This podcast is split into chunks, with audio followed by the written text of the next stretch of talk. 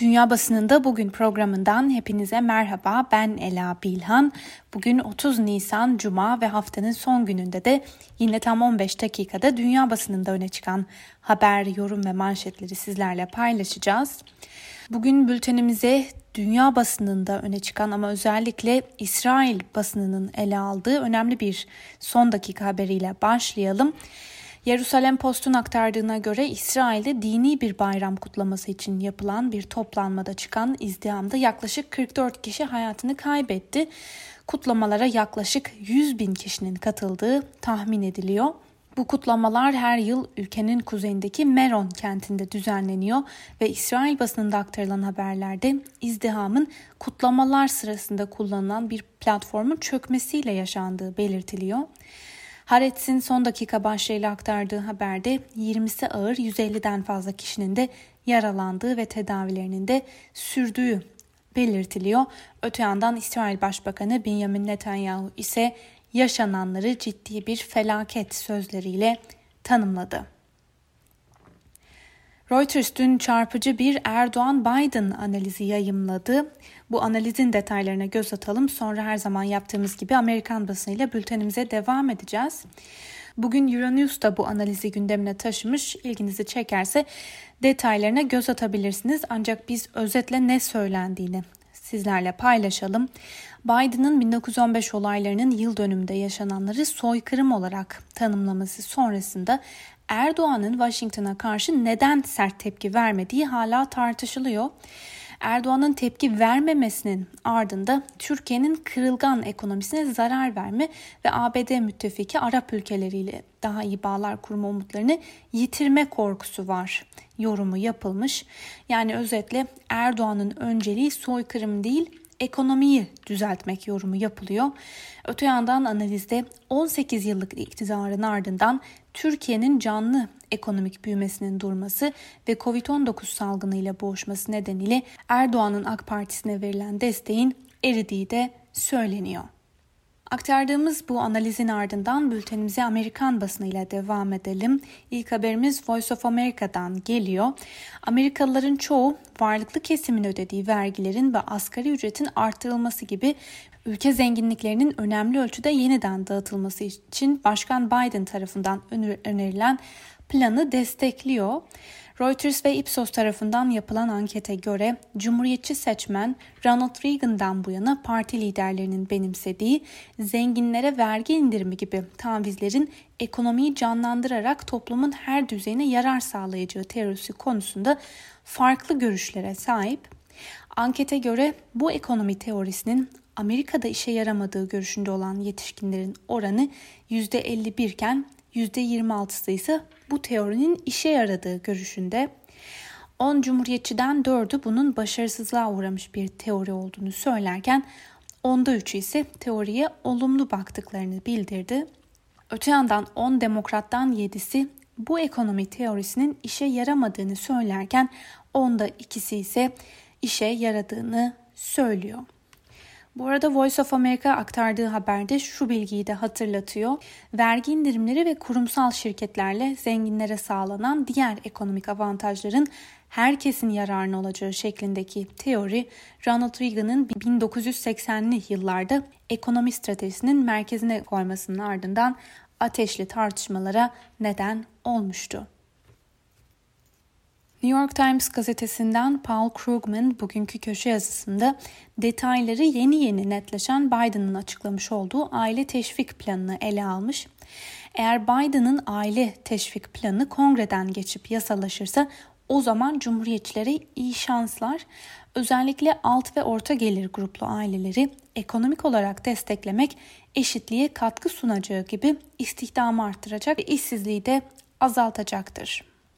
Gazeteden David Brooks da benzer bir şekilde toplumda ailenin ve aile bireylerinin maddi olarak desteklenmesinin önemli olduğunun altını çizerek Biden'ın detaylarını açıkladığı planı desteklediğini dile getiriyor.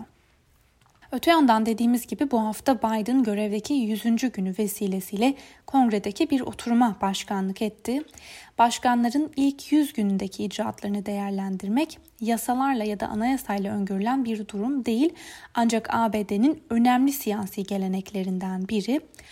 İlk 100 gün yapay bir mihenk taşı olsa da haber kurumlarının, siyaset uzmanlarının ve akademisyenlerin yeni bir başkanın performansını değerlendirmesinde bir süre sembolik bir rol oynuyor, diyor Voice of America.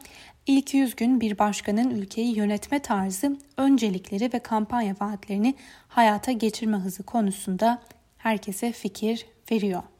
New York Times bu konuya dair bir analiz yapmış. Kısaca şöyle diyor. Biden'ın 100. günü vesilesiyle yaptığı konuşmada dış politikada önemli mesajlar verdi. Biden ABD'yi yeni bir süper güç mücadelesine sokacak. Bu kapsamda Çin ile rekabetin artması ve Rusya'nın kontrol altına alınması da gündemde olacak. New York Times'ın bir diğer haberine de göz atalım. ABD ekonomisi neredeyse eski haline döndü ancak yine de eskisinden çok daha farklı görünüyor. İyileşme sektörler arasında son derece eşitsiz. İşletmeler ve çalışanlar arasında uçurumlar arttı. Bazı kesimler gelirlerini katlamışken bazıları ise gerilemiş durumda. Öte yandan Avrupa ekonomisinin de daralması bekleniyor aylardır süren durgunluk halinin devam edeceği sinyalleri geliyor. Avrupalı yetkililer salgının ekonomik boyutlarını gözler önüne serecek olan önemli verileri bugün bir rapor halinde yayınlayacaklar. Washington Post'un gündemdeki haberlerden birine de göz atalım. Bu haber Trump'ın kişisel avukatı da olan Rudy Giuliani'ye dair. Gazetenin aktardığına göre FBI, Trump'ın avukatı ve New York'un eski belediye başkanı olan Rudolph Giuliani'nin Manhattan'daki apartmanında arama yaptı. Arama faaliyeti Giuliani'nin Ukrayna ile iş ilişkilerine yönelik soruşturmanın bir parçası olarak düzenlendi. Federal savcılar Giuliani'nin Ukrayna'daki iş bağlantıları ve faaliyetlerini araştırıyor. Yetkililer Giuliani'nin Amerikan seçimlerine yönelik girişimler ve Biden'a yönelik yürütülen operasyonlar konusunda Rusya ve Ukrayna ile işbirliği yaptığına dair bilgi, belge ve kanıt arıyorlar. Ve Amerikan basınından aktaracağımız son haber New York Times'tan bir yıllık kayıpların ardından Güney Amerika ülkeleri salgının en ağır bedelini verdikleri kayıplarla ödüyorlar. Gelişmiş ülkeler aşı yarışına girmiş ve aşılandırmalarını hız vermişken özellikle Latin Amerika ülkelerindeki kriz daha da derinleşiyor. Times gazetesinin verilerine göre dünyadaki Covid kaynaklı ölümlerin %35'i Latin Amerika'da gerçekleşti. Son dönemde bölgede yaşanan felaket bölgesel ya da küresel ölçekte yaşanabilecek yeni krizleri tetikleyebilir. BBC'nin aktardığı bir haberle devam edelim. Dünyada Covid-19 ölümlerinin en çok olduğu ikinci ülke Brezilya'da koronavirüs kaynaklı olarak yaşamını yitirenlerin sayısı 400 bini aştı. Tırmanışa geçen vaka ve ölüm sayıları aşı programının da yavaş ilerlemesiyle ülkede yaşanan Covid-19 krizini daha da derinleştirdi. Son olarak devlet başkanı Bolsonaro'nun Covid-19 salgınına yaklaşımı hakkında Ulusal Kongre bünyesinde bir soruşturma başlatıldı. İngiliz basınının en önemli gündemlerinden biri günlerdir tartışılan hatta Muhafazakar Parti'nin kendi içerisinde de huzursuzluklara neden olan tadilat masrafları. Johnson'ın başbakanlık konutuna kendi parasıyla mı, bağışlarla mı yoksa devlet bütçesinden mi tadilat yaptırdığı günlerdir tartışılıyor. Hatta dün de Guardian'dan önemli bir yorumu da sizlerle paylaşmıştık. Guardian'a göre Johnson'ın desteklenmesinin tek sebebi kazanmayı bilen biri imajı yaratmış olması fakat bu durum her an tersine dönebilir. Öyle ki tadilat masrafları ile ilgili tartışma büyür de bir yolsuzluk ortaya çıkarsa partinin içindekiler de Johnson'a sırt çevirebilir yorumu yapılıyordu. Bugün ise dikkat çeken bir yorumu da Independent gazetesi yaptı. Gazeteden Chris Stevenson şöyle diyor.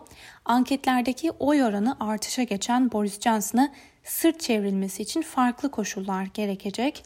Başbakan yolsuzluk iddialarının ve soruşturma haberlerinin dışında kalarak başka bir gündeme yoğunlaşma peşinde.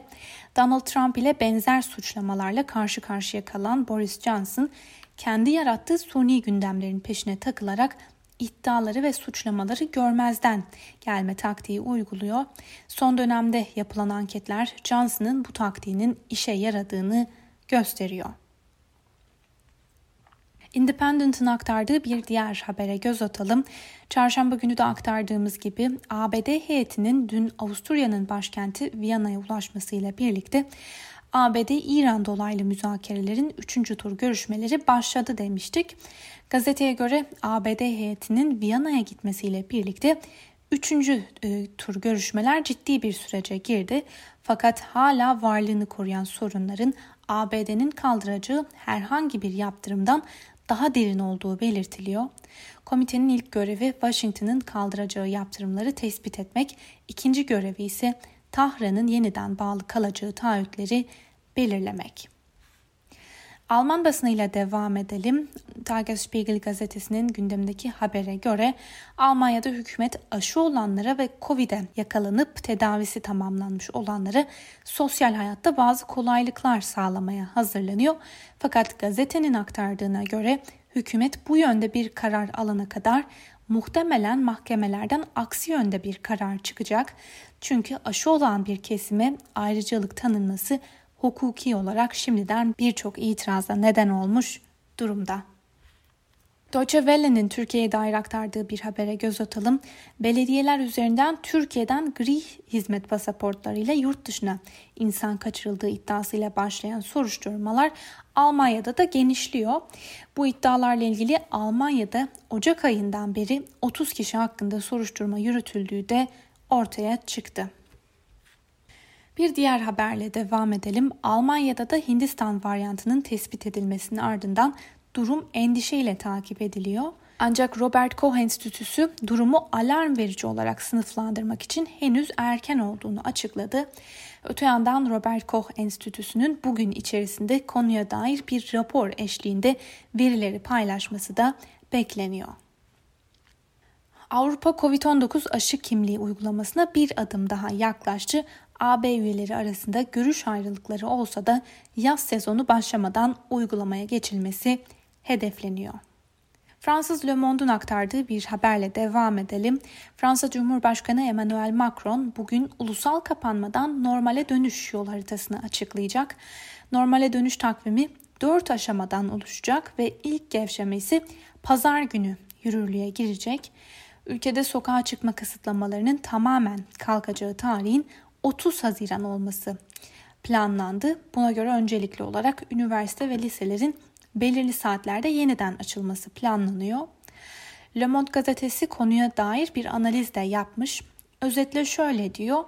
Bir yıllık tecrübe yetkililerin karar açıklarken birden fazla kez düşünmeleri gerektiğini ortaya koydu. Yöneticiler yaşanan bir yıllık krizle beraber daha dikkatli olmayı öğrenmişe benziyorlar. Günde yaklaşık 26 bin yeni vakanın tespit edilmesi ve yoğun bakımlarda tedavi gören hasta sayısının 6 bine yükselmesi Macron'un daha temkinli adımlar atmasını sağladı. Yunan basınından Ekaterimini'nin paylaştığı bir habere göz atalım. İki gün önce başlayan ve Kıbrıslı Türklerle Kıbrıslı Rumların yanı sıra Türkiye, Yunanistan, İngiltere, Avrupa Birliği ve Birleşmiş Milletler temsilcilerinin katıldığı görüşmelerde ana anlaşmazlık noktası egemenlik hakları ile ilgili konular oldu. Fakat Birleşmiş Milletler öncülüğünde Cenevre'de yapılan gayri resmi Kıbrıs görüşmelerinden sonuç alınamadı. BBC'nin haberine göre Rum ve Yunan tarafının Cenevre sürecinin başarısızlığından Türk tarafını sorumlu tutması ve Avrupa Birliği'nden buna karşı tavır istemesi yapılan değerlendirmeler arasında. Rus basınından Moscow Times'la devam edelim. Rus muhalif siyasetçi Alexei Navalny geçtiğimiz hafta açlık grevini sona erdirmesinin ardından dün ilk kez kamuoyu önüne çıktı Bulunduğu cezaevinden video konferans yoluyla mahkeme salonuna bağlanan Navalny, Rus Rusya Cumhurbaşkanı Vladimir Putin için hırsız ve çıplak kral ifadesini kullandı. Navalny'nin aşırı kilo kaybettiği de gözlendi. Bu arada Navalny üzerindeki yargı baskısının da arttığı ve Rus yetkililerin Navalny'ye karşı yeni bir dava açtığı haberleri de paylaşılıyor. Moscow Times'ın bir diğer haberine de göz atalım. Çek Cumhuriyeti'nin ardından Bulgaristan'da Rus diplomatlarını sınır dışı etme kararı aldı. Bunda tabii ki önemli birçok faktör rol oynadı diyor Moscow Times. Prag ve Sofya'daki yetkililer Moskova'yı son 10 yılda topraklarında bir dizi kötü niyetli faaliyette bulunmakla suçluyorlar. Son olarak mühimmat deposundaki patlamalar ve Bulgar vatandaşlarını zehirleme girişimlerinden Rus istihbaratını sorumlu tutan Bulgaristan bir Rus diplomatını daha istenmeyen kişi ilan etti. Öte yandan Rusya'da bu hamleye karşılık verileceğini duyurdu. Öte yandan bir gelişme daha yaşandı. Euronews'un haberine göre Çekya İlaç Düzenleme Kurumu Rusya'nın ürettiği Sputnik 5 aşısının klinik deneyleri için yeterli veriye sahip olmadıklarını belirterek aşı ile ilgili incelemeleri askıya aldı. Ancak Kremlin ise Prag'ın kararının yaşanan diplomatik krizle ilişkili olduğunu söyledi. Ve bir diğer habere göre de Çekya'nın başkenti Prag'da sokağa inen binlerce kişi ülkenin Rusya ile yaşadığı diplomat krizinde Cumhurbaşkanı Miloš Zeman'ı Moskova yanlısı tutumundan dolayı ihanetle suçladı.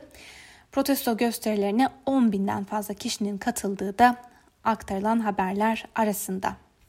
Ve son iki haberimiz Filistin Anayasası'na göre 4 yılda bir genel seçimlerin yapılması gerekiyor.